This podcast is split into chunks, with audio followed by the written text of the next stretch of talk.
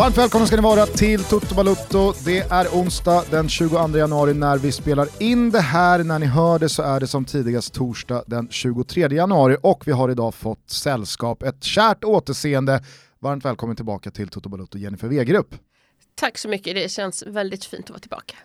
Vi satt ju här tillsammans för drygt två år sedan. Mm. Och sen så gjorde vi lite livepodd inför Strives Serie A-satsning för drygt ett och ett halvt år sedan. Men 2019 gjorde vi fan ingenting upp. Nej, det var ett tungt år så nu inleder vi Ja, 2020 jag, jag förstår bara. att det var, det, var, det var ett trist år för dig. Men eh, du eh, fick komma tillbaka till Italien på riktigt verkligen 2019 Mm. och rapportera om lite fotboll. Så jag misstänker att trots utebliven Toto Balutto-närvaro så var det ett bra år på många andra sätt. Det var ett bra år. Började jobba där en hel del redan 2020, för, mycket för Expressen då också och sen eh, nu har det varit väldigt mycket åt Sveriges Television, SVT, gör ju deras stringer i Italien, så det är allt från fotboll till italiensk inrikespolitik.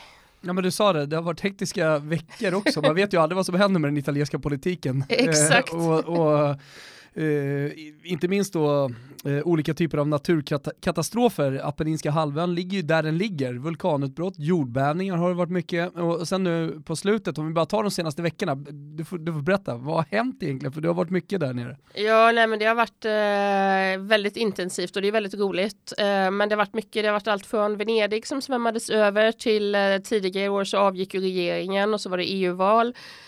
Eh, och sen precis nu innan jul som sagt så var det mycket oroligt väder och sen så eh, samma dag som mina barn skulle ansluta till mig på annandag jul så fem minuter innan de kommer med tåget och jag står på perrongen så kommer smset att nu är det klart med Zlatan tillbaka till Milan. så då bara tänkte jag okej det var det, det var det julledigheten. Mm. Eh, hörni, jag tänker att vi återvänder alldeles strax till Italien och inte minst då Zlatans comeback till Milano. Jag tänkte bara, jag nåddes av en eh, grej här på förmiddagen som jag tänkte att ni skulle få reagera på, vad, vad ni säger om den. Jag tyckte det var eh, fantastiskt i alla fall. Eh, vet, ni, ehm, eh, vet ni någonting om Auberge du Ponte Collonge? Det är, eh, ni vet eh, Paul Bocuse, en av världshistoriens mest kända kockar, matlagare.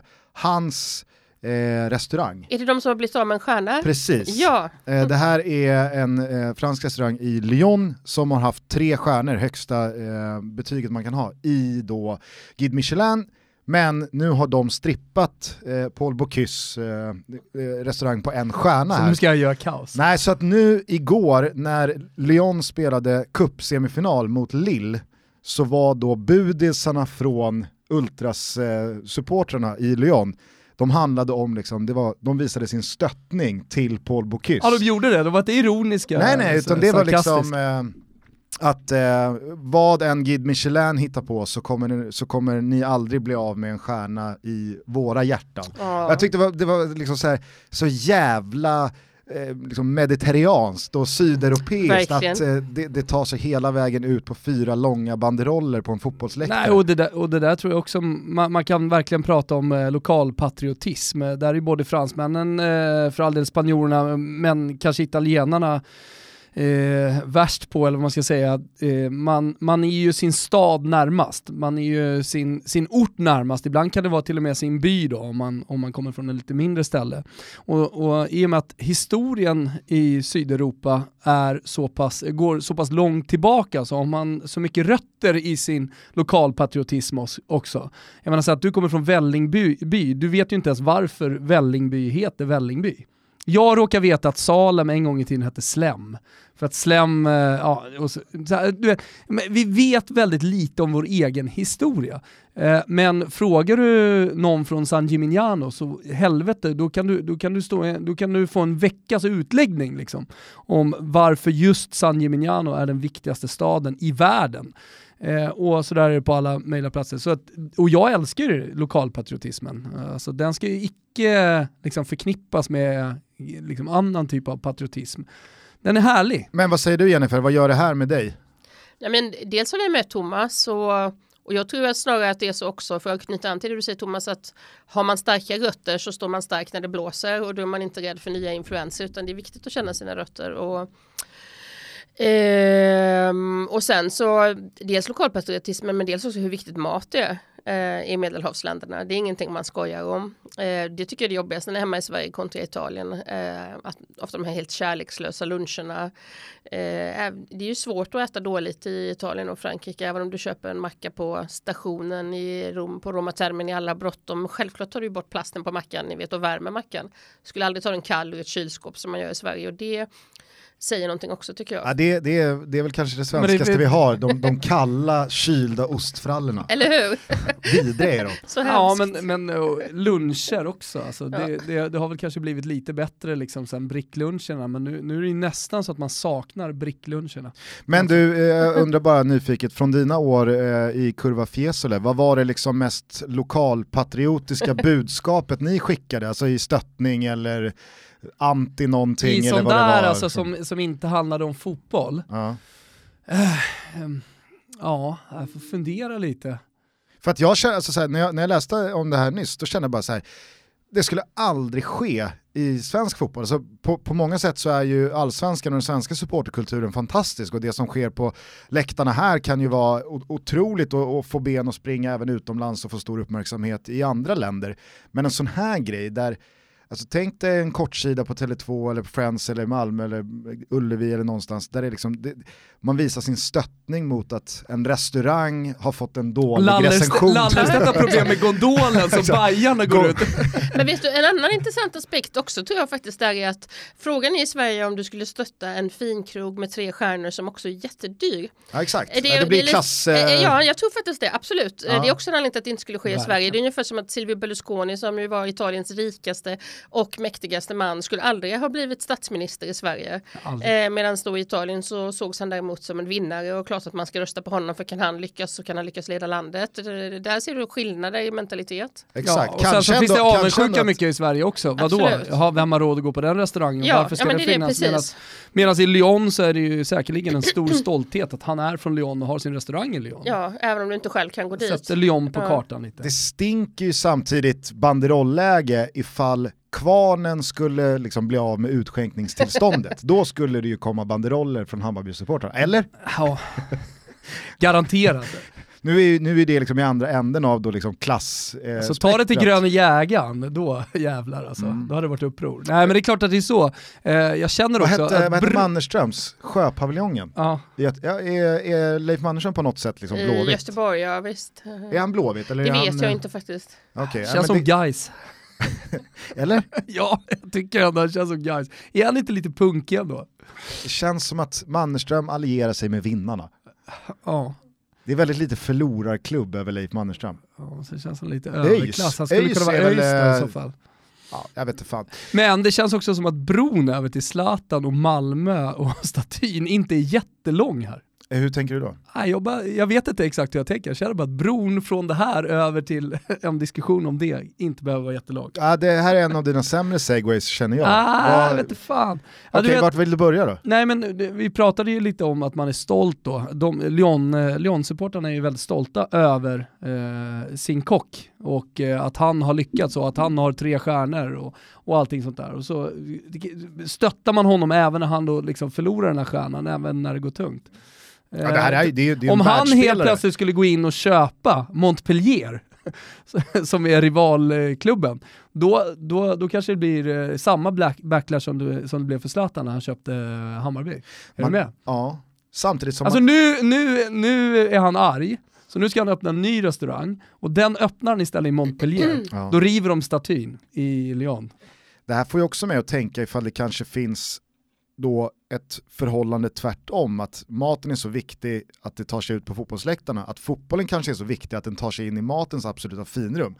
Den här personen från Guide Michelin kanske är alltså stor eh, PSG-supporter eller eh, eh Olympic Marseille-supporter eller Montpellier-supporter, att det är, liksom, det är så viktigt med det fotbollsmässiga att man går in och, och, och, och pissar på liksom det matmässiga också det man kan säga, eh, för att fortsätta på det spåret och som jag faktiskt brukar säga ibland till en del kvinnliga både vänner och kollegor eftersom generellt ändå, om vi nu generaliserar eh, så har ju kvinnor i alla fall historiskt varit mindre involverade i fotbollen och är det fortfarande, i alla fall inte minst i Italien där jag jobbar mycket som sagt, eh, att fotbollen är en maktfaktor. Jag brukar alltid säga det, även om du inte är intresserad av spelet så missar du så väldigt mycket som du säger, alltifrån eh, vem som skakar de rätta händerna på stadens viktigaste krogar till politiker till så mycket annat. Att kunna fotboll har hjälpt mig jättemycket i mitt arbete även i andra sammanhang. Första gången jag träffade Silvio Berlusconi var till exempel just tack vare fotbollen. Så där har du en viktig poäng. Jag tror att de som inte är insatta missar vilken otrolig maktfaktor fotbollen är. Hur var ditt första möte med Silvio Berlusconi? du, det är en bra fråga. Jag försöker komma ihåg exakt när det var. Uh, jag tror att det var någon gång i mitten av 90-talet. Uh, och i någon mixad zon någonstans och livvakter runt och det har jag sedan återupplevt flera gånger. Eh, men han var väldigt vänlig. De kör ju lite den här stilen också att du är kvinna, då måste du få ställa dina frågor och se till livvakterna lite att de skulle ge mig lite mer utrymme för de är ganska aggressiva så man inte kommer för nära och sådär. Men du som bottnar väldigt väl i både den italienska fotbollen och politiken, har vi, har vi, har vi sett Silvio Berlusconi för sista gången? På de absolut största scenerna? Ja, det har vi gjort. Eh, jag, var på ett politiskt möte som jag bevakade i eh, oktober där den samlade italienska högern var då. Och då talade Berlusconi också, han är ju 83 år nu, och ehm, det var utan att på något sätt ha stöttat honom eh, sådär politiskt. Jag röstade för övrigt i Sverige, men alltså så var det lite vemodigt, inte just kring honom utan mer för att det man, jag såg på scenen speglade hur livet går. Där stod en gammal man som tappade tråden, som inte kunde följa monitorn riktigt. Hans medarbetare blev stressade ser man och till sist började publiken tröttna och ropa så här, farfar, nonno, vi ska med bussen. De vill inte lyssna på honom, man ville lyssna på Matteo Salvini och John Giorgia Meloni, eh, de andra partiledarna. Hans eh, storhetstid är över. Och har han på något sätt, liksom, tror du, energi och driv och vilja kvar att i alla fall vara lite delaktig i något slags återtåg för Milan mot toppen? Jag pratade med en kollega på La Repubblica för två veckor sedan som sa att Berlusconi fortfarande verkar lite i bakgrunden och att han tvärtom är nöjd så länge dagens Milan är sämre än hans storhetstids Milan. Jag vet inte om det stämmer men jag tror att han har kvar såklart Milan i sitt hjärta även om de nu håller på med Monza, han och Galliani. Men eh, han, har liksom, han har ingen kraft kvar. Han är en riktigt gammal man. Hur plastikopererad han än kan vara så, så är det ju så. Har ni eh. sett uh, The Irishman? Scorseses nya mastodontrulle, då är det är Robert De Niro och Joe Pesci, man får ju följa dem. Jag vet att det är Al Pacino också. Ni får ta en vecka ledigt nästa, då kan jag säga det. ja men typ. Nej men eh, Eh, det, det, är framförallt då Robert De Niro och Joe Pesci man får följa över säkert 50 år. Det kände, alltså I slutet så kände jag lite så här, det här är Berlusconi och Galliani, att till och med inne på fängelset så sitter de kvar och försöker vara lite maffiabossar men alla har gått vidare. Spoilade du nu?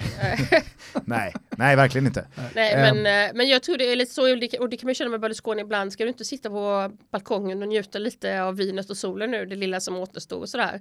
Eh, och även det här hysteriska för några år sedan att man fortfarande skulle visa man Casanova med en massa unga tjejer. Nej, det, det, finns inte i honom och sen säger de också att det är väldigt många människor som står och faller med honom. Eh, partiet, Forza Italia och väldigt många medarbetare som den dagen han går bort eller slutar så, så faller Berlusconis imperium. Så. Eh, och även om han kan ha varit en obehaglig maktspelare mot sina motståndare utan tvivel gjort en hel del olagligt också genom åren. De som har varit som har liksom ingått i hans krets, hans krets som han har hållit sina händer över. Så att det finns ingenting han inte har gjort för dem. Så han har varit en bra husse för dem så att säga. Hur, hur mår han rent ekonomiskt och hans företag?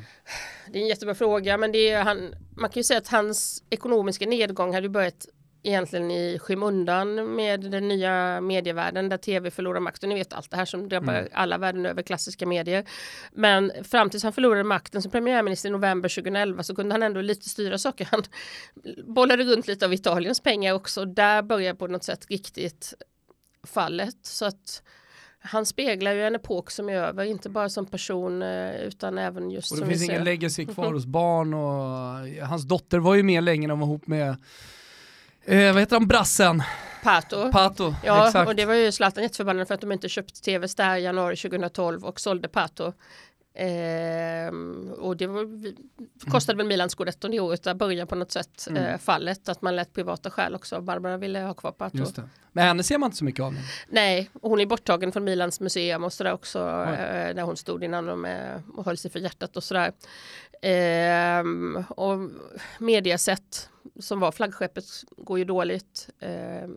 Så som sagt, det är lite av en epok som, som går i graven. Ja, eh, vi får väl se om Berlusconi har sagt och gjort sitt sista i Milan. Någon som inte hade gjort det i alla fall var Zlatan, som du sa, kom tillbaka till Milan där i slutet på 2019.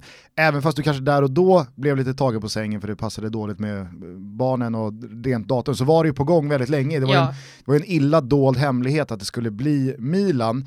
Eh, men eh, om du backar bandet en, en, en, knapp månad då, hur var, hur var dagarna i och eh, kring ankomsten? Vad, vad var liksom, vad var känslorna på plats där nere?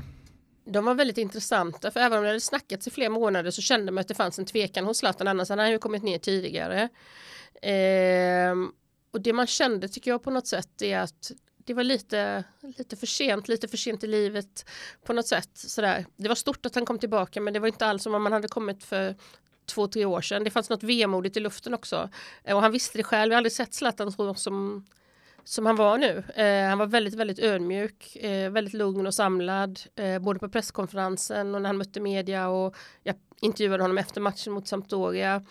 Eh, så det fanns någon sträng av vemod i luften att du kan aldrig komma tillbaka till det som en gång var. När han var där förra gången var han mitt i livet och på sin absoluta topp. Eh, nu är det inte så riktigt Och det var ett helt annat Milan också. Det var, och det var ett helt annat Milan, exakt. Så båda de sakerna var förändrade. Jag pratade med många kollegor som kände lite samma samma sak. Så det, det var på något sätt både lite vemodigt och lite vackert och eh, han sa när vi pratade efter matchen att jag har inga mål för personlig del nu när här. Mitt enda mål är att hjälpa Milan och vad det gäller mig själv vill jag bara njuta och ha det bra. Sådär. Och man har ju sett det på planen att han blir inte förbannad när de slår ett uselt inlägg, en passning, han klappar i händerna och försöker vara uppmuntrande och hoppas han kan hålla i det för det var lite det jag efterlyst hos honom att se honom växa och bli den här stora ledaren och fimpa den coola killen. Så. Pratade han någonting om eller kunde du läsa av mellan raderna att det också handlade om att jag, jag vill inte sluta spela fotboll? Lite absolut så. För att vi vet ju själva att på planen är 38 år en ansenlig ålder men i livet är det verkligen ingen ansenlig ålder. Eh, och även om han haft alla de här olika projekten så upplever jag att han tycker det var väldigt skönt att komma tillbaka till den europeiska eh, toppfotbollen även om inte Milan är på topp just nu och att det är på riktigt igen efter USA och efter alla olika reklamgrejer och apropå statyn som Thomas tog upp innan så, så vet jag att Zlatan har tagit mer illa vid sig än vad han har sagt och han kommer att vilja prata om det här förr eller senare. Så att han har väl känt sig lite omnipotent så det är ingen hemlighet. Eh, nu fick han se på något sätt att ingen kan göra riktigt vad de vill i livet utan att det får konsekvenser. Nej, jag var och gästade Studio Allsvenskan i förrgår och då pratade vi om just det här också. Då sa jag att jag, jag, jag är verkligen fascinerad över hur han har lyckats hålla sig så tyst om någonting så extremt som ändå det är att riva en staty och skända en staty. Att, att inte ens Man liksom... tänker också på hur, hur viktigt det i alla fall verkade för dem när de reste statyn att han var på plats och, och träffade Mal, äh, malmöiterna. Och, mm. jag menar, in... så här, det, det, det, var ju en grej för honom, den här statyn var viktig för Verkligen. honom. Ja, ja. Och jag menar, eh, in, inte bara då att han inte har pratat om det, utan jag, jag kände också när jag liksom själv pratade om det, att så här, hur, fan, hur mår han egentligen eh, över det där och vad känner han? Och han även fast det är Zlatan Ibrahimovic eh, och, och, det kanske är liksom den personen i svensk sporthistoria som man känner har det hårdaste eh, skalet och den tuffaste attityden utåt. Så inte ens han kan väl liksom rycka på axlarna åt det där. Det måste vara oerhört tufft att se det där och följa det där och känna allt man gör med det. Det tror jag på flera plan. Dels det rent konkreta som du säger, att se en staty falla, det är lite så här historiskt, det är typ symboliskt Stalin också. och Ceausescu ja, och Zlatan Ibrahimovic. Det är sanslöst jävla Ja, gäng. det är inte så många som får ett staty rest över sig, två får de dessutom nedrivna. Och sen hans hemstad, även om han väl ganska mycket har lämnat Malmö bakom sig så är det klart att det känns någonstans. Och sen tror jag som sagt mer generellt självbilden mm. av att eh, jag kan göra vad jag vill och de älskar mig ändå och jag är Zlatan. Den, den fixar nog en rejäl törn och det kan ju i slutändan vara nyttigt för en människa även om det gör ont just då. Eh, och Zlatan är ju även som du säger, det är ett hårt skal men han är också innerst inne en väldigt känslig person och även en väldigt tänkande och smart person. Eh, bakom de här snabba fraserna som han levererar så finns det ju ett djup, han tänker mycket så, så att eh, det där har nog eh, väckt mycket känslor inom honom. Och hela problemet är från början att man skulle aldrig ha, ha rest den här statyn, man ska inte resa statyer över levande personer. Det var ett feltänk från förbundet för att man ville, ska inte säga um, fult uttryck, slicka och så vidare. Men för att man ville vara vänliga mot Zlatan. eh, om, jag, om jag bara backar bandet lite ytterligare eh, från innan när statyn restes. Eh, I samband med det så gjorde han ju den här väldigt uppmärksammade intervjun med Noah Bachner för Expressen. Eh, mm. Tror du, alltså, så som du har följt efterspelet av den, om det kanske har kommit upp eller ni har pratat om det senare, blev det någonting annat än vad han trodde och tänkte också? För redan där så upplevde jag i alla fall att ja, men hela de här kommersiella utspelen mot Jan Andersson och landslaget under 2018, det, det var ju på ett annat sätt. Det var lite mer så här, ja, han, han försöker kränga lite Samsung-produkter och, och utnyttja en situation för sitt eget kommersiella syfte. Det här blev ju något annat, det här var ju liksom mer eller mindre så var kärnan att Zlatan tycker att Janne är rasist. Exakt, det är en jättebra fråga och jag tror att det började gradvis med de här som kommersiella utspelen. Redan där började du gnaga lite på din trovärdighet. Jag tycker han har dåliga rådgivare. Eh, för att han har inte behövt gå den här vägen. Det är helt i onödan. Pengar har han ju. Eh, och rådgivarna verkar också glömma att eh, liksom, minns att du är dödlig herre som romarna sa. Alltså så fort du börjar sluta spela på topp så kommer också även vem du är ner din berömmelse sakta att gå neråt. Också hur älskar du är. Och, man Ta Berlusconi, ja, alltså, som exakt. du pratade om alldeles nyss. Vi är alla dödliga, vi ska alla mm. liksom, allt ska ta slut. Ja, men jag tänkte på det när du sa vemodet eh, mm. när Berlusconi stod och stammade uppe vid podiet. Alltså vemodet eh, när Zlatan satte sig och man såg att ah, men det där är också över här nu snart. Jo men det är ju så och jag tror att man glömmer lätt det och eh, svenska folket älskar ju ändå sitt landslag och jag tror att redan där under VM och allt det här så började man gnaga lite kanten på förtroendet. Sen tror jag att han trodde, precis som du säger, att det här uttalandet om rasism skulle få ett helt annat mottagande. Men ska man komma med så väldigt allvarliga anklagelser så måste du ha grund för den. Då måste du kunna bevisa att det är så. Ehm, och så jag tror att därför föll det helt fel. Han använde också lite olika uttryck som pratar om svennar med svenska efternamn och blont hår och så. Herregud om man hade sagt det motsatta. Mm. Ehm, jag tycker ska man hålla rent mot rasism måste man hålla rent åt alla håll, vilket är oerhört viktigt i dessa tider. Ehm, så jag tror, precis som du säger, att även den intervjun, ehm, det, det, var inte lyckat. Och ehm, bara säger till de som är hans rådgivare att de borde gå en kurs i mediehantering och en massa andra saker. Så jag tror att Zlatan har haft en rätt tuff höst faktiskt. Men det här är ingenting du har kunnat prata med honom konkret eller är det liksom? Nej, eftersom vi pratade ovanligt länge, han stod drygt fem minuter mixade, vilket ju länge som ni vet. De bara stod och log och man kunde verkligen prata på efter matchen. Men jag har inte haft tillfälle att prata länge på tu man hand. Nej, men skulle gärna vilja prata. Han har ju lovat att berätta om vad han tänker och känner kring statyn.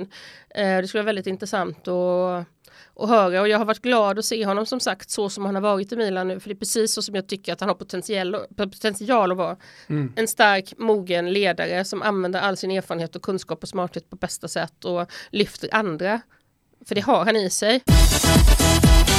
Vid det här laget så hoppas vi att ni känner till att vi samarbetar med Randstad. Det måste väl med all önskvärd tydlighet ha gått fram Gusten. Men för er som fortfarande inte har koll på läget så kan vi repetera att Randstad alltså är världsledande inom bemanning och rekrytering. Vänta, vad sa du? Världsledande? Världsledande sa jag. Ja, vet du vad jag kände då? Trygghet. Det är hit man ska söka sig. Bra! Fan, är, är man precis, världsledande, man ska känna. Ja, men om man vill söka jobb, mm. då söker man ju såklart jobb via den världsledande tjänsten inom bemanning och rekrytering. Och vad innebär det då rent konkret för er som eh, lyssnar på det här? Jo, det betyder att Randstad är experter på jobb.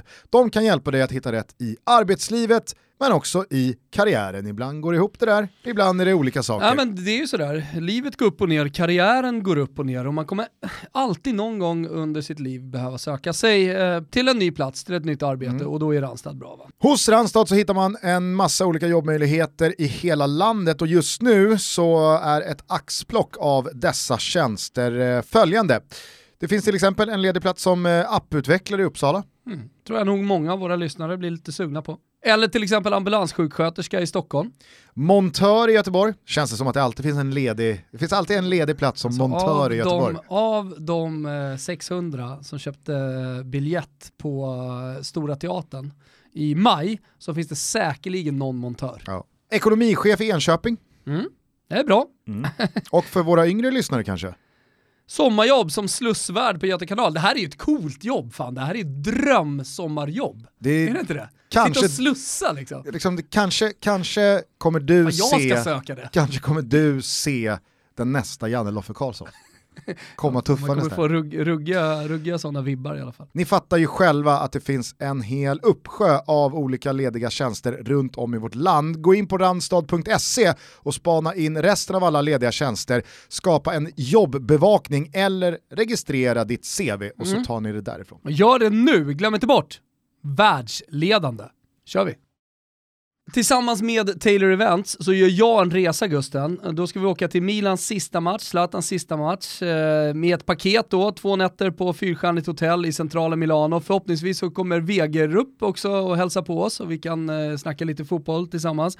Det är alltså 23-25 maj, ni hittar länk via våra sociala medier och eh, det här går att delbetala, det går på olika sätt att haka på den här resan. Det är så jävla många som frågar. Nu får ni chansen. Haka på, vi har max 100 platser. Vi får se hur snabbt det går att fylla det här. Länk via våra sociala medier, vi löser alltså en dunderresa, det är jag som kommer vara er guide nere i Italien och så ska vi försöka hitta Jennifer också någonstans i Brera. Låter väl bra? Mycket bra. Härligt jag är lite nyfiken där kring när han kommer till Milan eh, och du är på plats och tar in vad, vad, folk eh, känner och tycker och tänker och säger och sådär. Är din uppfattning att resten av Italien och de andra klubbarna och hela mediakåren Hejar man på Zlatan och tycker att det här är kul och det är mäktigt eller vill man att det ska gå dåligt för Zlatan och Milan, eller hur, hur, alltså, för att han är en sån stor spelare i den moderna italienska fotbollshistorien att det, det, kanske finns ambivalens i det där. Att... Nej men man, eh, man hejar på honom, det är min absoluta uppfattning. Han är precis som du säger så himla stor i Italien och eh, den lite mer komplexa bilden vi har av honom i Sverige med alla de här olika sakerna som vi nyss har pratat om. De, det når ju bara fram till hälften i Italien lite filtrerat så hans bild är nog lite mer obefläckad också, den bilden som finns av honom i Italien och italienarna älskar ju också en diva kanske på ett annat sätt än vad svenskar gör så att eh, bilden av den stora Zlatan är mer ren så att säga fortfarande i Italien. Så att det är otroligt stort och det är hela tiden Zlatan på tv när man är där och Ibra Mania och Ibra-effekten är det nya uttrycket, eller fetto-Ibra, vilken effekt han har haft på Milan på så kort tid. Men det är väl också så att det finns så många delar av det italienska samhället som han varken behöver eller vill också bry sig om eller säga någonting om. Det upplever ju jag som kanske det som ja, men, spelar in störst roll på eh, vad, vad, vad, svenskar tycker om Zlatan. Att det är här, man vill veta, vad tycker du om det här och vad tycker du om det här och du måste säga någonting om det här och varför säger han ingenting om det här? Det kanske är lättare i Italien att man renodlar Zlatan till fotbollen. Jag håller med och jag tror att det är alltid lätt att komma undan när du pratar på ett språk som inte är ditt eget också för då kräver ju folk inte lika mycket av det. Jag minns att man sa, det minns vi nu också om Svennis, att han var en intellektuell gigant tyckte man i Italien och inget ont om honom så men det, det kanske man ändå inte upplevde han som sa svensk. inte så mycket för han kunde inte Nej. prata så, så Nej men alltså det, det, det var ju verkligen ja. bilden av honom att man uh, upplevde honom så, bodde i Rom under de åren och ni minns ju också. Uh, och sen när han kom till England så följer den bilden lite som, som vi vet. Nej, men, jag tänkte på det med vad det, vad det gäller Zlatan och när han kom och liksom italienarnas bild av honom, svenskarnas bild av honom. Eh, man får inte glömma bort det att eh, Zlatan har ju självklart gjort landslaget och det är ju så eh, svenskarna eh, framförallt har liksom kunnat ta till sig honom. Jag menar du kan vara Milan-supporter och så kan du vara nöjd med vad han, vad han har gjort i Milan men det är inte samma sak. Men i, i Italien så har han ju Eh, om inte ägt så i alla fall dominerat den italienska fotbollen under ett decennium och varit i de tre stora randiga klubbarna från norr. Och jag menar så här, lämnar du ett avtryck där i, i någon av de klubbarna så är, så, så, är du stor. Och jag menar i ett land, fotbollen är stor här också men den är ännu större vet alla liksom, i, i Italien och det är 60 miljoner som bor där. Um, men han har ju lämnat avtryck i alla de tre stora eh, klubbarna. Han har vunnit eh, Scudetti eh, och eh, ja, men verkligen här, varit den utländska spelaren också som har varit störst eh, under den, eh, det decenniet. Alltså det, det gör ju någonting med eh, eh, liksom det, det fotbollsgalna folket i Italien också. Alltså, du, du sa italienarna älskar en diva mer än man gör i Sverige. Ja, det gör de. Och där har han verkligen varit det också i deras nationalsport. Verkligen, och just det här också hans one-liners och att han inte är PK, att han kan säga precis vad som helst till vem som helst, när som helst. Det älskar ju italienare, i Sverige kan det bli mer rabalder kring det. Eh, det är skillnad mellan länder på gott och ont, alla har sin kultur. Eh, så att hans sätt att vara funkar väldigt bra där. Eh, nu vet jag inte om ni såg häromdagen så la han ju ut på Twitter och Insta det här Kikatsu Guardi, liksom vad tittar ni på? Ni minns ju det uppträdet mot Vera Spadini på Sky. Så det skulle vara intressant att se, Ber veta vad han menar med det här. Som inte minns det. Ja, jag var ju där och det var ju liksom också, Milan hade vunnit den När matchen. Eh, Åtta år sedan. 2012 på våren. Det finns ju en rolig avslutning på den historien också som jag inte vet om alla känner till i Sverige så den kan vi dra. Milan hade vunnit den matchen, allting var frid och fröjd. Eh, Zlatan hade blivit intervjuad av Vera Spadini och hon ställde en del frågor som inte han uppskattade sådär. Eh, så det blev lite spänt och sen efteråt blev han intervjuad av eh, nästa kanal då, Tutti Mediaset och sen då står hon kvar och hon är också arg och tittar ut på honom medan han gör nästa intervju. Och man ser också Milans presschef som då var presschef Giuseppe Sapienza eh, lite i bild så här. Det här är klassiskt. Är ah, han är stressad då? Ja, nej, ja, men han är fortfarande ändå ganska glad för han anar inte vad som ska hända liksom. De har vunnit och sådär. Och sen plötsligt liksom live så vänder sig Zlatan om till Spadini och ropar då Cazzo Guardi, vad fan tittar du på? Vad fan glor du på? Eh, och sen så kommer ju, och då ser man hur Sapienza blir helt vit i ansiktet, liksom bara nej nu är det trubbel. Och sen så säger han ju också till Spadini, vilket är mindre roligt, vaja casa cucinare, vaja cucinare, gå hem och laga mat.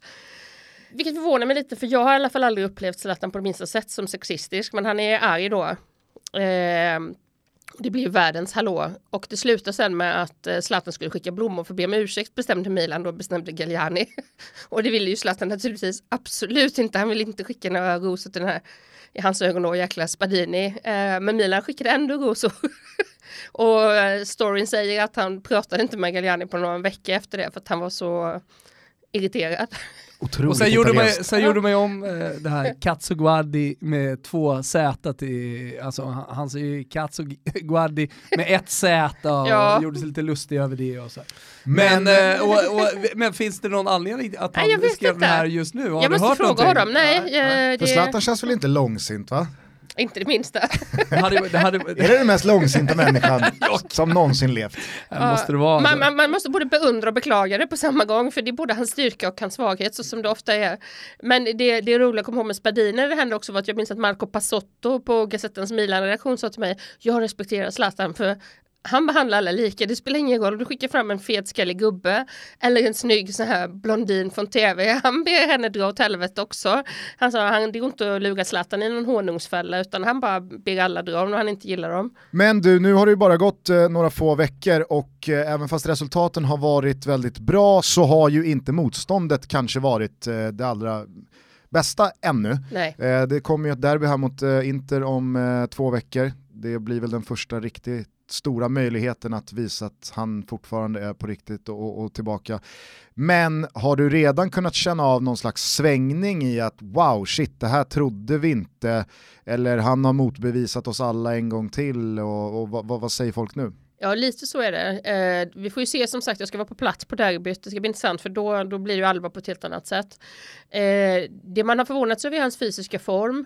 För det hörde jag mycket från kollegorna i Milano att Milan räknade med att han skulle inte vara redo att spela fulltid för en lång bit in i februari. De var jättearga för att han aldrig kom. Eh, att han förvånar med sin form. Och sen som sagt Lefetto och Ibra, Ibra-effekten pratar alla om hur de har skärpt till det i omklädningsrummet, hur alla har respekt, hur det är en annan laddning. Och även Pioli pratade om det efter Exakt. senaste matchen också, där han sa att eh, ja, men det är en helt, annan, helt annat omklädningsrum nu. Det känns som att, eh, och jag tycker bara om man tittar på Milan från tv, att det är ett annat Milan. Eh, sen har de ju... Samma gamla Suso, men... Soso får ju typ inte spela nu. Alltså Soso har ju varit fullständigt bedrövlig. Fast om vi ska säga samma gamla Soso, det fanns, hans in, ja. inledande tid i Milan var ju faktiskt bra. I synnerhet när det kom till, der I synnerhet när det kom till derby. Ja, exakt, men han var en av, en av få som försökte och som gjorde någonting. Men eh, jag, jag tycker ju att det ska bli oerhört spännande att följa den här väldigt omaka duon Leao-Zlatan Ibrahimovic. Uh. Eh, han tittade ju på, det, det, finns en bild liksom, när, han, när han tittar på Katsuguardi, nej men han kollar på Zlatan med kärleksfulla ögon. Lite som Zlatan en gång kollade på Ronaldo den äldre. Ja. Och när han verkligen står och bara, är jag verkligen här? Jag, ska, jag, skulle nog, jag skulle nog faktiskt säga att en bättre liknelse är ju hur Zlatan tittade, och rö, tittade på och rörde sig kring Henke ja, i landslaget. Jo men just bilden i sig, och ja, sen de jo, rörliga absolut. bilderna när han tittar, men det är verkligen så här, wow, är jag här? Drömmer jag? Ja. Spelar jag med, med den store Zlatan Ibrahimovic? Men, men det har blivit, inte storebror lillebror, det har blivit far och son i ja. anfallet. Och det tycker jag är så jävla intressant, för det får man inte så ofta se. Alltså du får se storebror lillebror, att någon tar någon under sina vingar och sen så försöker hjälpa. Men här är det verkligen far och son. det, är, mm. det är väldigt, väldigt speciellt och det skiljer nästan 20 år mellan dem. Nej, och, det, och det, det är verkligen som du säger och det där är jätteviktigt på flera plan. Dagens Milan har ju inte på något sätt heller den ledning, eh, den kontinuitet som stora dagars Milan hade och det såg man också efter storförlusten med 5-0 mot Atalanta så gick ju flera av spelarna ut och festade. Eh, det kom bilder i sociala medier när de dricker bubbel och röker cigarr och så och det är ju så otroligt omdömeslöst och så sa de ja men jag var redan inbjuden, vad skulle jag göra? Tacka nej. Uh, ja, det skulle du. Eh, sånt är också uppe, de vågar inte det nu med Zlatan. Eh, är det något han alltid har varit så är det extremt disciplinerad när det gäller det här och sköta sig så. Jag vet att i PSG var han skit irriterad när Lavetzi kom insusen ibland direkt på morgonen till träningen från någon natt på stan i Paris. Eh, Zlatan är ju som sagt sköter sin kropp och allting minutiöst. Så även där det betyder jättemycket. Det är slut med de här små grabbarnas lek. Mm. Eh, nu är det allvar. Men tror du att det här är starten på comebacken för Milan?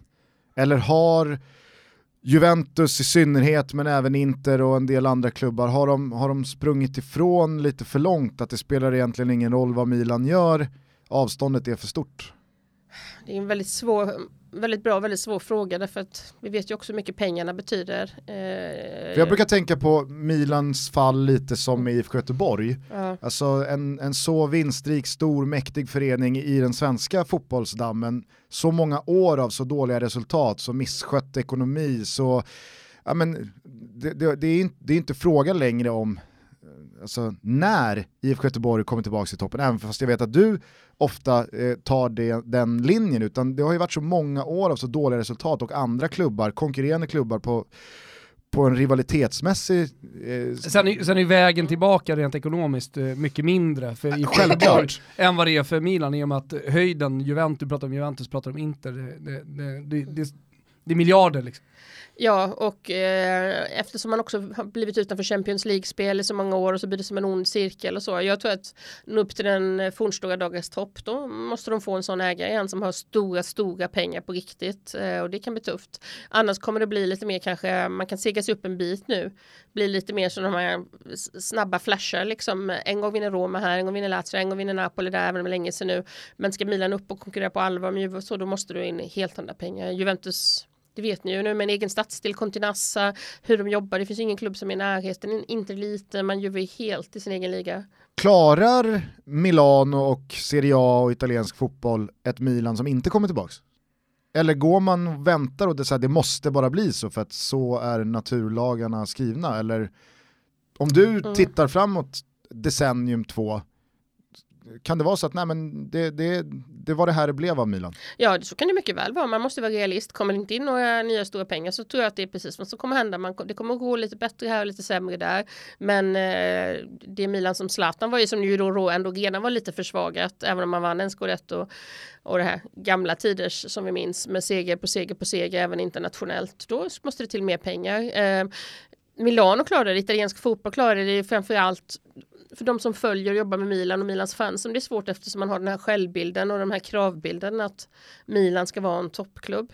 Jag hoppas eh, för italiensk fotbolls skull att man lyckas komma tillbaka eftersom ni delar säkert min uppfattning, Juventus, utan att jag på något sätt har någonting emot Juventus så är deras dominans tråkig och skadlig för fotbollen. Jag skulle vilja se många fler klubbar som kunde ta det här sista klivet. Ja, men det tror jag de flesta har känt eh, som neutralt eh, kollar på den italienska fotbollen eh, eller håller på ett annat lag än Juventus eh, att det har varit skönt att Inter ändå har tagit mm. ett steg, i, eller ett steg, flera steg i rätt riktning och att Antonio Conte kom med all den kompetensen han har som tränare och verkligen tagit upp kampen om eh, scudetton igen och då är det ändå inte i år Inter ska vara som bäst utan det här är ett lag så kanske om eh, ett år eller två år verkligen eh, liksom ska vara där uppe och slåss med Juventus, så gör han det redan nu.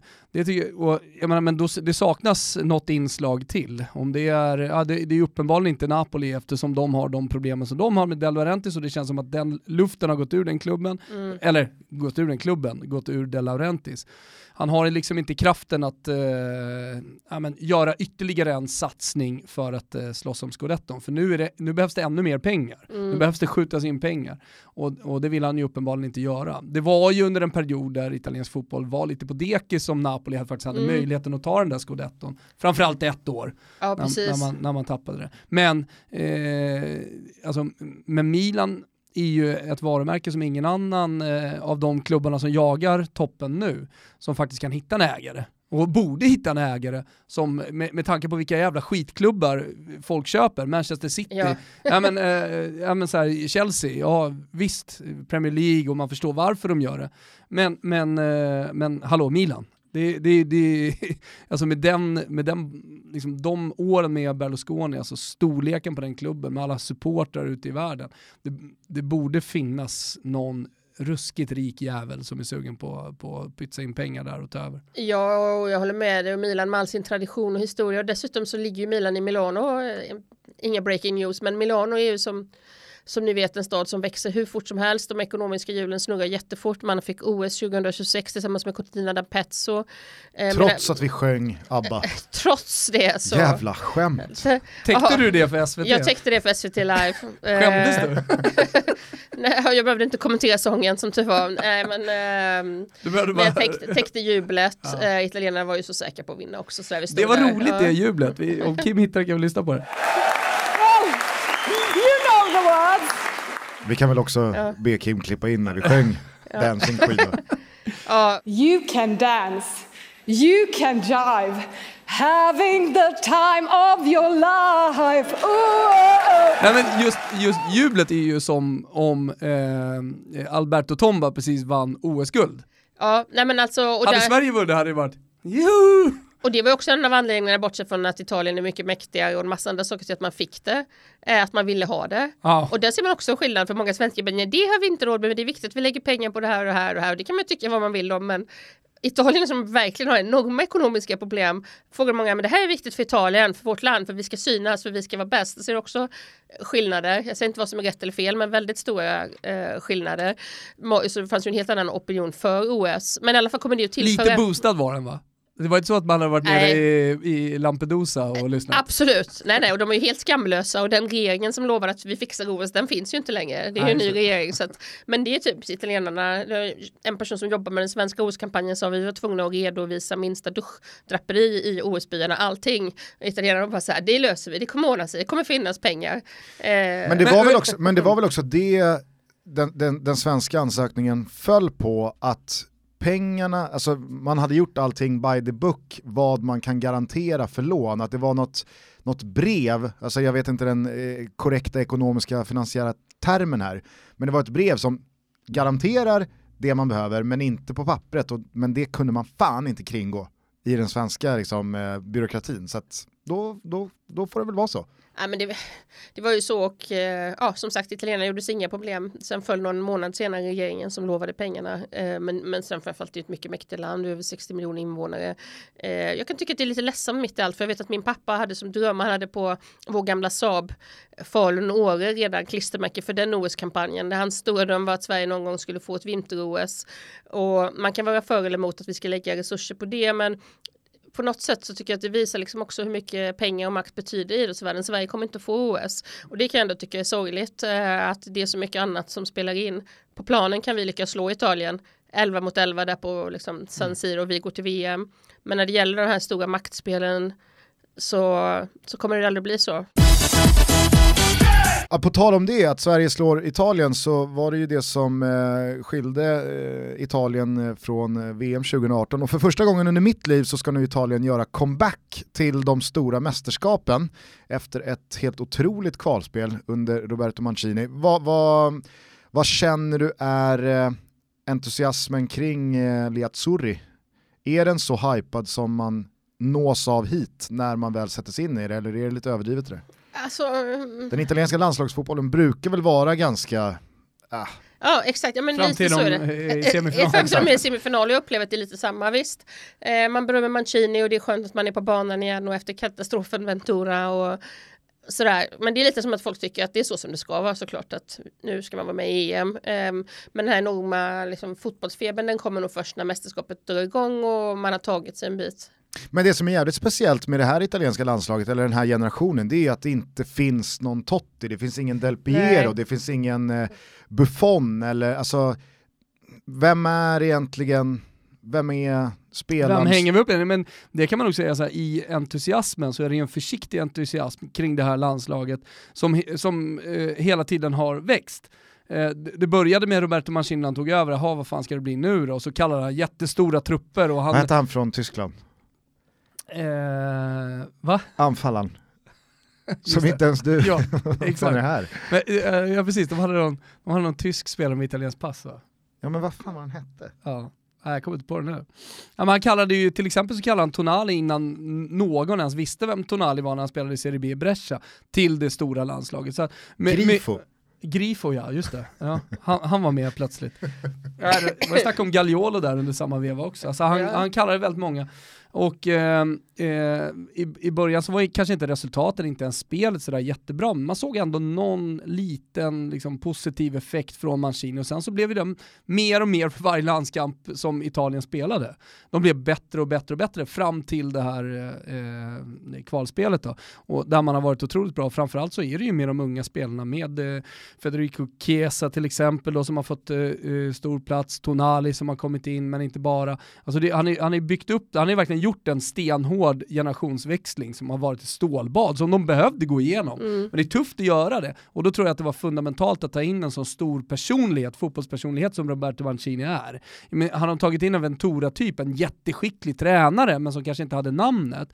Då, då hade han liksom fått, då, då hade man inte haft något tålamod. Hallå, när blir Mm. det bättre? Varför ska du ta in de här unga? Vi måste ha erfarna spelare. Men här var det ingen som ifrågasatte det. Och, och den, liksom så här, den entusiasmen som började med att Mancini tog över, den, den har växt hela tiden och nu, nu tror jag man ser lite med tillförsikt mot eh, mästerskapet. Man ser sig absolut inte som några favoriter, det är ingen italiensk hybris, men jag tror att man gillar det italienska landslaget bättre än man har gjort eh, liksom på länge. Att man kan känna att det det finns något äkta med det här italienska landslaget. Plus att man har ju tappat så många generationer här nu. Man har tappat så många årgångar. Det blev inget av 83, 84 85 Montolivo och Pazzini där. Det vart ingenting av dem. Det vart ingenting av de här Bonaventura-gubbarna, 87 Alltså så här, det är många årgångar som det har liksom bara det har försvunnit. Nu kommer de här Barella och, och eh, Keen och liksom, eh, Tonali, t- 20, 2099-gubbarna. Nu kommer de. Och där verkar Italien verkligen ha fått fram no, alltså en riktigt bra, några riktigt bra årgångar.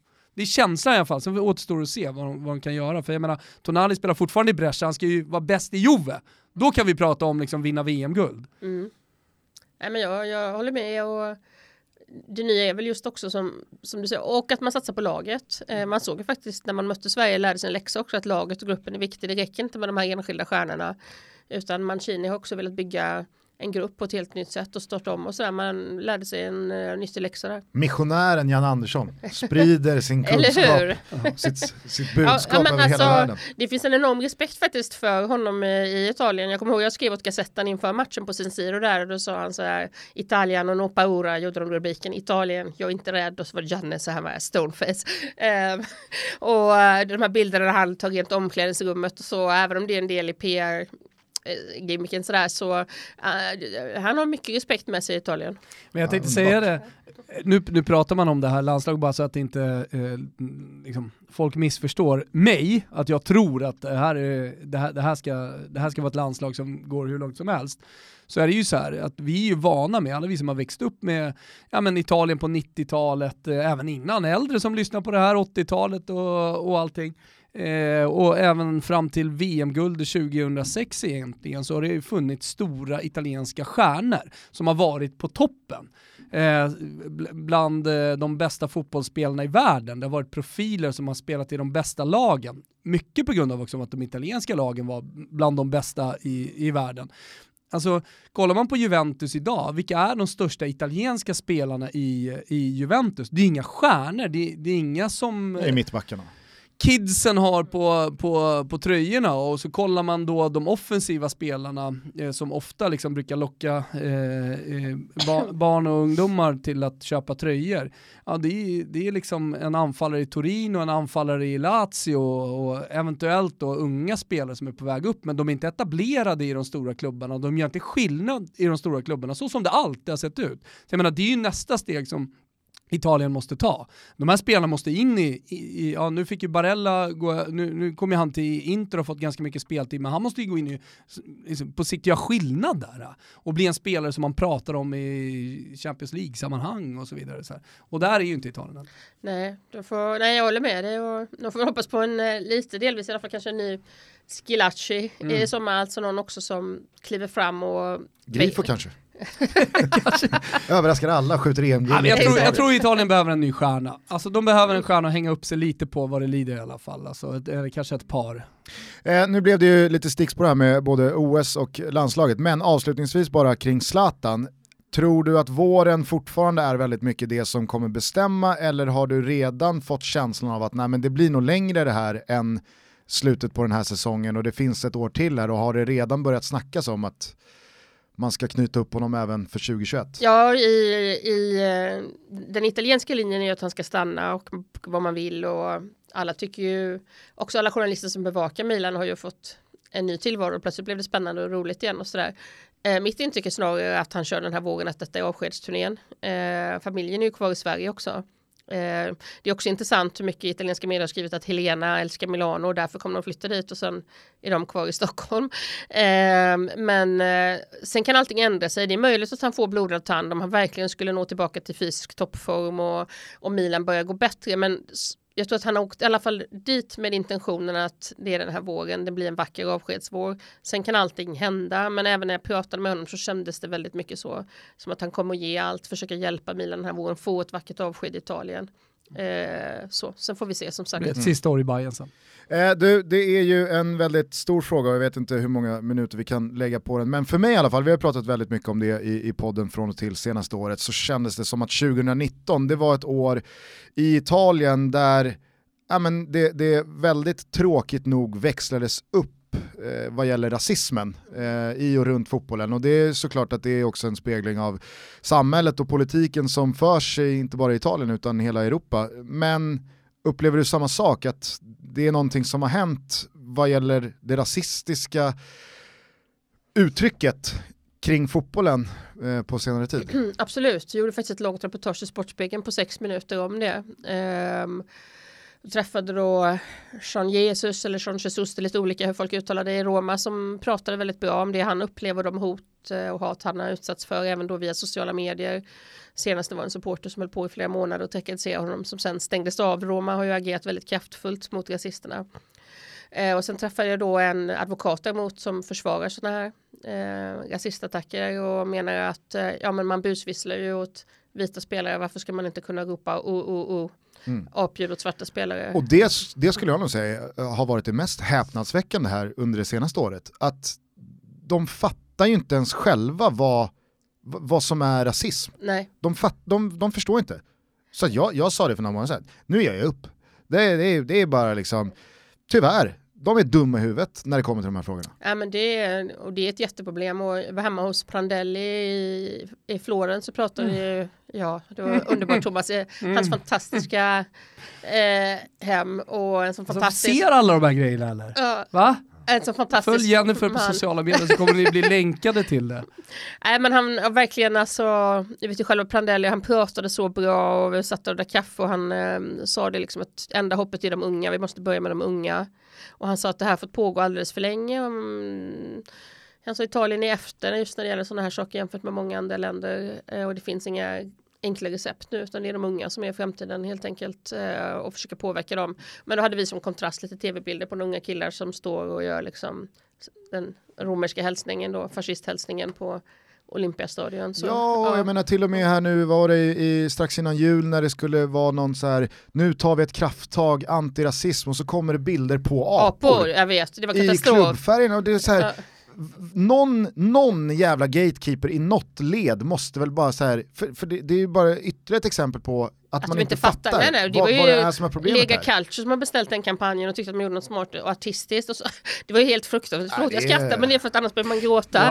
Ja. Apor i olika klubbfärger. Nej jag vet, det var liksom sån total, total katastrof. Och ungefär Ja. samtidigt kom det också ut någon hemlig mobiltelefonavlyssning som hade läckt till La Repubblica, dagstidningen, där man hör hur eh, personer, högt uppsatta personer i Lega sitter och säger att när de här rasistljuden förekommer så ska vi bara se till att mickarna för tv är bortvända från kurvorna så hörs det inte. Så det är också så här, Ja och Hellas Veronas, eh, det var väl någon ultrasledare där som alltså, fick bemöta det som hade filmats då. ja. Och, alltså, han verkade ju genuint tycka att det, där, att Ja, vi står och gör, gör ap, att vi står och gör apljud mot en svart spel, det är inte, det är inte rasism. Nej, nej, och det sa som sagt den här advokaten till mig också i Verona.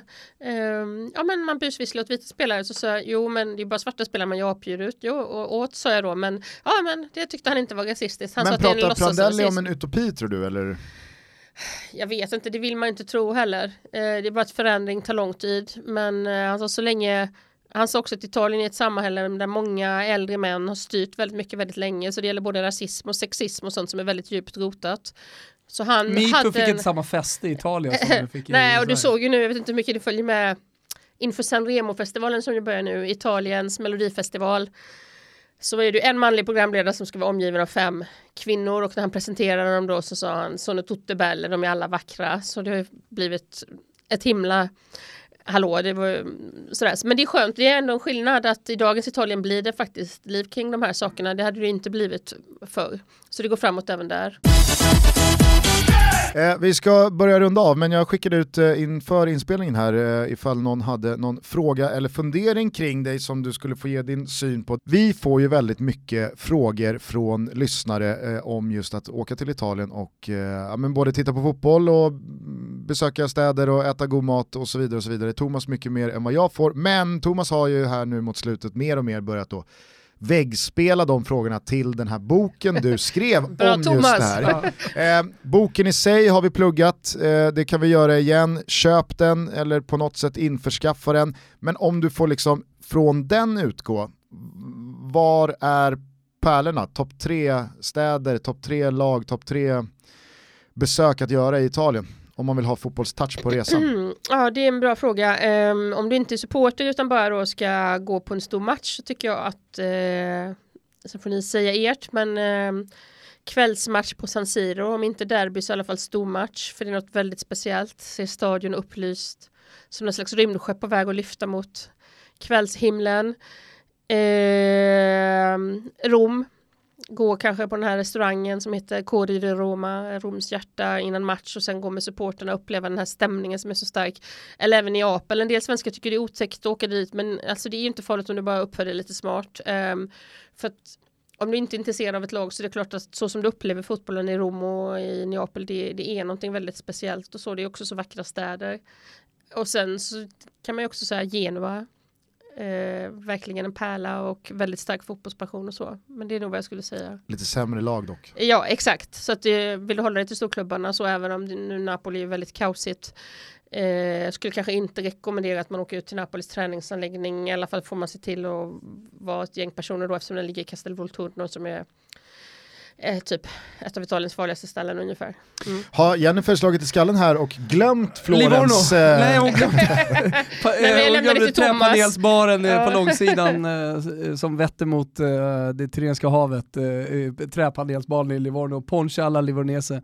Eh, det, det, det, där pikar fotbolls, fotbollsupplevelserna eh, på alla sätt. Men eh, nej, det är jättebra. Och sen, sen är det ju sådär, det är ju många som också frågar kan man få med en Serie B-match om man verkligen vill så här, fotbollsturista, då får man, ju, får man ju kolla lite på spelschemat och, Mm. och vilka lag som finns i hyfsat nära anslutning. Men det man kan säga är att det är mycket, alltså tågförbindelser i Italien är klockrena. Ja. Du kan åka tåg överallt, du behöver inte ens hyra, du kan hyra bil också, men du behöver inte göra det. Nej, nej.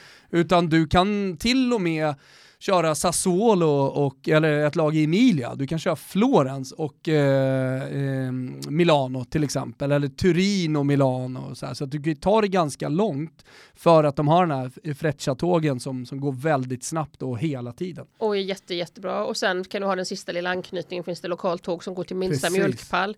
Eh, så jag håller med Thomas. Ta inte bil. Du kan ändå absolut inte ta bilen till stadion för det går inte att få parkering utan Mycket bättre med tåg. åk tåg. Och vart får man tag i din bok enklast? Eh, på Adlibris, sök på mitt namn på nätet. Det är absolut enklast. Så har du boken på typ två dagar. Och den heter ju Det ljuva fotbollslivet. Jonas Eliasson, han undrar vilken eller vilka fotbollshändelser under dina år i Italien som eh, du har varit och bevakat som du håller högst? Oh. Det där är ju svårt. Så många juveler i minnets skattkista. Var det när du åt tårta med Pippo? Mm, jag måste nog ändå säga det. Dessutom. ja, nej, det var också kul därför att just för att han inte skulle få... Han, men han var ju mediebojkott som ni vet och att han struntade i det och bara körde sitt race. Just Det därför. var Silencio Stampa utlyst från Milans håll, men Pippo Inzaghi var så kåt på sitt eget målrekord. Exakt. Att han kunde inte hålla sig från Han att gick upp på dyka upp ändå. Gazettans redaktion och drack champagne och tårta.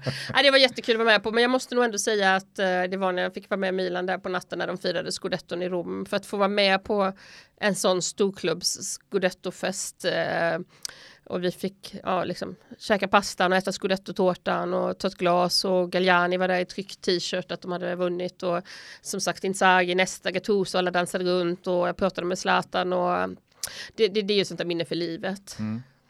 Elis Billskog tycker jag ställer en eh, intressant fråga. Vad kan svensk fotboll och i synnerhet allsvenskan lära sig av Serie A? Oh, eh, kanske kommer jag säga en liten klyscha men ändå hur viktigt det är med fotbollen i vardagen. Nu är Italien såklart ett mycket större land och ett helt annat urval. Men även om spontanfotbollen har minskat där också och barnen också sitter mer med med paddor och så vidare så finns det ändå mycket mer fotboll i vardagen och eh, det är där grunden byggs. Det kan inte hjälpas, det brukar jag säga när jag tränar tjejlag också, för när de är små är det inga fysiska skillnader med killarna. Killarna håller på mer med bollen, så att det är vad jag skulle säga. Eh, det, det måste in mer fotboll i vardagen, fotboll hela, hela, hela tiden. Här finns ju så mycket planer också som jag kan bli ledsen när jag går förbi och ser alla dessa oanvända planer. Var är kidsen? Ut och spela. Vad, hur eh, ser du annars på damfotbollen i Italien? För jag vet att du har täckt det mycket också. Jag var ju där i fjol, dels i förra våren inför eh, VM och gjorde reportage, träffade deras förbundskapten Milena Bertolini som är en fantastisk person och eh, träffade Saragama och några andra spelare och sen så bevakade jag en del under VM också. Eh, det går framåt. Vi vet ju hur beroende de fotbollen är av framgångar och det här VMet betyder mycket. Framförallt att det kan börja spela fler flickor för det är där grunden. Det finns ju fortfarande som ni vet mycket fördomar. Många mammor som inte vill att deras döttrar ska spela fotboll för då kan de hjälp få stora lår eller bli lesbiska. Så det är de här fördomarna som man måste jobba vidare mot. Jag eh, håller på och gräver nu inför sommarkupper. Vi har inte riktigt bestämt oss, vi är sena så inåt helvete. Jag hittat en i Barcelona. Eh, de ligger lite längre fram i, i Spanien än vad de gör i, i, i Italien. Eh, fick tag på en i Jesolo, i, i norra Adriatiska Ja. havet. Eh, men det fanns inga flickor. Men jag blev erbjuden då att spela mot ett år yngre killar.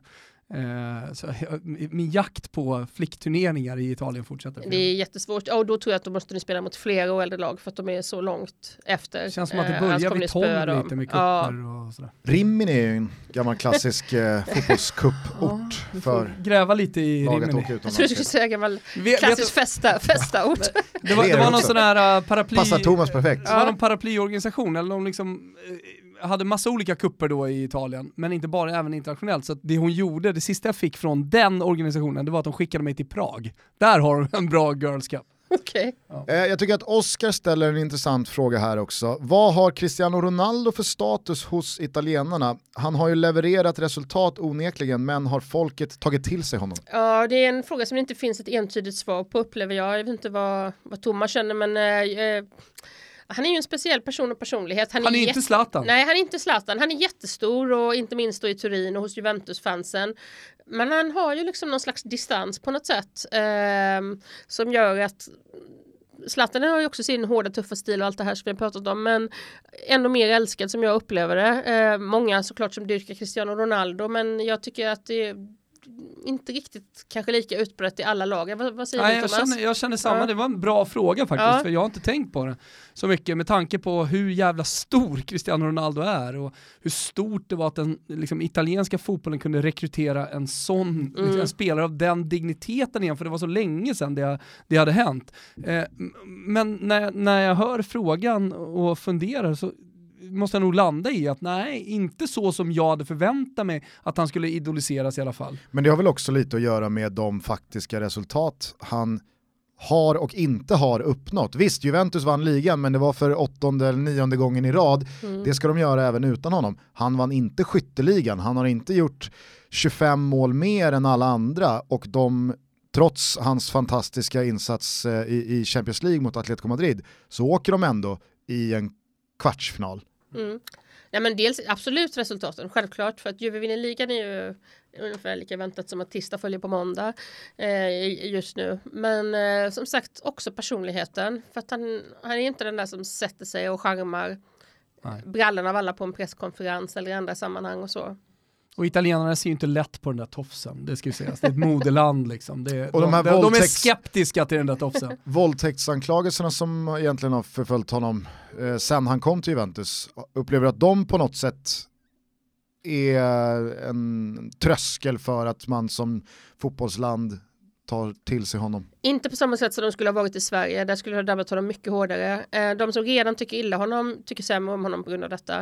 Eh, däremot, det är, en annan kultur på gott och ont. Eh, machokultur och det har också funnits många som menar att det är bara lögner och följer du med någon upp på ett hotellrum får du skylla dig själv och det har varit en ganska sen hetsk blev han ju ganska aldrig dömd. obehaglig- Nej, exakt. Och det, så att allt det där är ju jättesvårt, det vet vi. Vi har inte riktigt utrymme att diskutera Ehm, det här, men det har varit, man är också väldigt rädd att stöta sig med Juventus och ehm, Ja precis, och det har Ja. inte blivit en, en enorm grej heller i media. Det har ju såklart rapporterats lite men det har, det har hamnat lite längre in i tidningarna. ja, så att ehm, jag tror att det, det har nog inte varit, det är nog inte främst anledningen, det har inte skadat honom så mycket. Nej. Hörni, vi ska börja runda av. Eh, vi har redan varit igång i eh, bra bit över en timme. Får, Fan- får, jag, får jag säga bara en sak Ja, när vi ändå självklart. sitter här? Eh, jag måste också fråga er om ni får det. För En av de vanligaste frågorna jag får, bortsett från om jag kan fixa autografer, vilket jag naturligtvis inte kan, jag kan inte intervjua någon. Och, Autograf? Ja, och säga så här, ja Zlatan ni förlorade med 5-0. Förresten kan jag ta din autograf nu till tre läsare eller tittare. Men och, dels det, eh, sorry det kan jag inte. Men också väldigt, väldigt mycket frågor om matchtröjor. Folk verkar ha någon slags uppfattning att det cirkulerar runt dessa jättedyra tröjor gratis och Ja. vi journalister får dem och så är det, är det någonting ni Rycker, får mycket rycker, du, rycker du par matchtröjor Ja. när du ändå är där? Ja men ofta det kan du väl fixa till oss, det är det minsta du kan göra. Så jag bara, Jag var, jag var på Camp Nou för bara två månader sedan och så var jag inne i deras shop. Jag var fan helt chockad. Barsas officiella matchtröja i deras shop i Camp Nou. Alltså den kostade 195 euro. ja det är helt galet. Det är sanslöst faktiskt, det är helt otroligt. Alltså jag kommer ihåg första gången jag såg en matchtröja som gick upp på fyrsiffrigt, alltså tusen spänn. Man kände bara, tusen spänn för en jävla matchtröja. Nu är det två lax för en. Ja, och där, därmed är det också så att det är ju där klubbarna tjänar sina stora pengar. De delar inte ut en massa gratis tröjor som fladdrar omkring liksom, till oss journalister att skänka bort. Även spelarna och de som jobbar i klubbarna får ju betala för tröjorna. De får rabatt men de får betala. Nej men det är ju som, eh, ja, man känner några fotbollsspelare sådär eh, personligen. Eh, då har jag alltid köpt den och jag tror att varit tvungen att köpa, nu har jag inte ställt fråga, men jag har faktiskt varit tvungen att köpa matchtröjan och sen ge den och sen skriva på. Inte så här lös en 176 eh, Fast tröja. vi har väl ändå fått lite tröjor av våra Till kompisar kontoret ja, till, till kontoret ja, men Ja. inte att så här, ge bort till kompisars barn och så. Sen kan man ju fixa autografen, men de har ju alltid löst tröjan själv. Ja, Men jag tänkte, alltså det, det, är- det är länge sedan någon frågade mig om en autograf. Just för att så här, den har ju inte alls samma status idag som den hade... Senast var det Kviborg som skrev till Lillebrors Jo men exakt, men det, det, det, det, var ju, det var ju, alltså, det var ju någonting som aldrig sker annars, det är, utan det är videohälsningar och det är bilder och Känslan är ju liksom. att autografer inte, alltså det borde, borde ju försvinna lite. Man tycker det lite, men sen också hur de tror att man liksom jobbar, vilken ställning sätter jag mig emot om jag ska bevaka en spelare? Så bara, kan jag få din autograf också? Ja. Men det, därför är det så skönt just, just det här, hur fixar man matchbiljetter, vart ska man gå och äta, och hur Allt ska man liksom uppleva, ja, köp Jennifers bok, det är mitt enda svar. Och framförallt också om du vill se Totti, var käkar han middag? Eller vill du se precis, stjärnor i de olika klubbarna så restaurangtipsen är inriktade just på det. Här går spelarna ut och äter. Om du, om du vill bli liksom borderline stalker så finns först, första, första tipsen i det ljuva fotbollslivet. Ja, en sak som jag tänkte på nu när vi är på väg att sluta, det var... Köra en jävla Totti stakeout på en restaurang i Rom, alltså vilken, vilken vecka. 14 gubbar från Södertälje Så ser man på Twitter, Totti i Australien. ja. Det var en välgörenhetsgrej. Totti är på den restaurangen, alla i din taxi åker dit istället. Ja. Ja. Um, nej, jag skulle bara säga det. Man känner lite historiens vingslag, det är så konstigt, det, tiden går så fort. Senast mm. vi satt här var ju faktiskt mitt under brinnande metoo. Eller hur? Och, och, du berättade dina historier och sen så var vi på Oscars och det var känslosamt och en speciell period. Och nu sitter vi här nu, Zlatan är tillbaka i italienska fotbollen, det har hänt väldigt mycket. Men jävla kul. Ja men det är jättekul. Och det känns på något sätt som att det var ödesbestämt. Jag tycker ju äldre man blir desto mer ser man hur livet går i cirklar också. Mm. Saker kommer tillbaka. Mm. Det, det börjar mer och mer på något sätt bli övertygad om att så är det. Så då kanske vi ses i en lite sämre period om två år? nej, nej, nej ännu bättre. Ännu bättre. Nej, liksom. nu är vi på uppgång. Vi är på uppgång fortfarande. Ja. Okay. Ja, men vi, har ju, vi har ju ett eh, fantastiskt fotbollsår så eh, vi, det är klart att vi får anledning att träffas igen. Och det hoppas jag. Nu har vi, nu har vi Zlatan i Milan och, och allt det, men eh, vi har också ett EM som stundar jävligt mycket kul. Hörni, avslutningsvis så skulle jag bara vilja puffa för i ett sånt här Italien-tungt avsnitt att är det någon dag man ska kika på Serie A så är det på söndag. Det inleds med lunchmatch på San Siro mellan Inter och Cagliari, det finns ju en hel del intressant att följa där. Men fortsätter sen med Derby della Capitale, 18.00 Roma mot Lazio och sen 20.45 Napoli-Juventus. Vad är det för jävla Serie A-dag? Nej, dunderdag. Simor. Simor ser man de här matcherna på. Teckna ett abonnemang om ni inte redan har gjort det. Då får ni dessutom all fotboll från La Liga på köpet. Och Golfen. Golf och NBA mm. också. Va? Jajamän. Det är, det sanslöst alltså. Eh, stort tack till Jennifer Wegerup för att du återigen kom och gästade Toto Balutto. Stort tack för att jag fick komma och gästa. Vilken låt vill du att vi avslutar episoden med?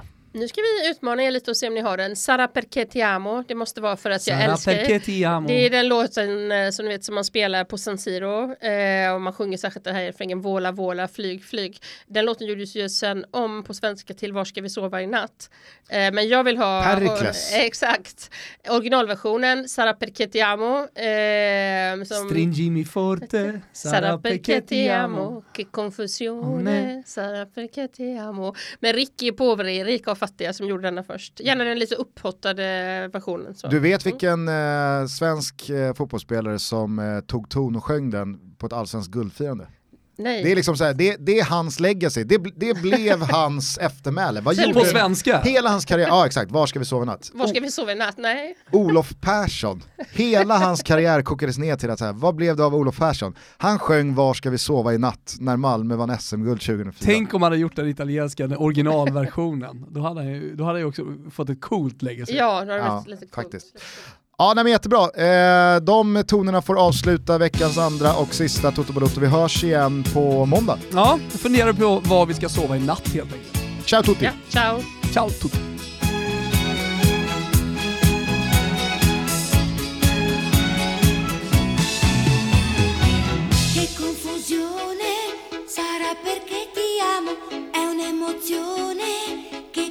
piano piano, più vicino se ci sto bene.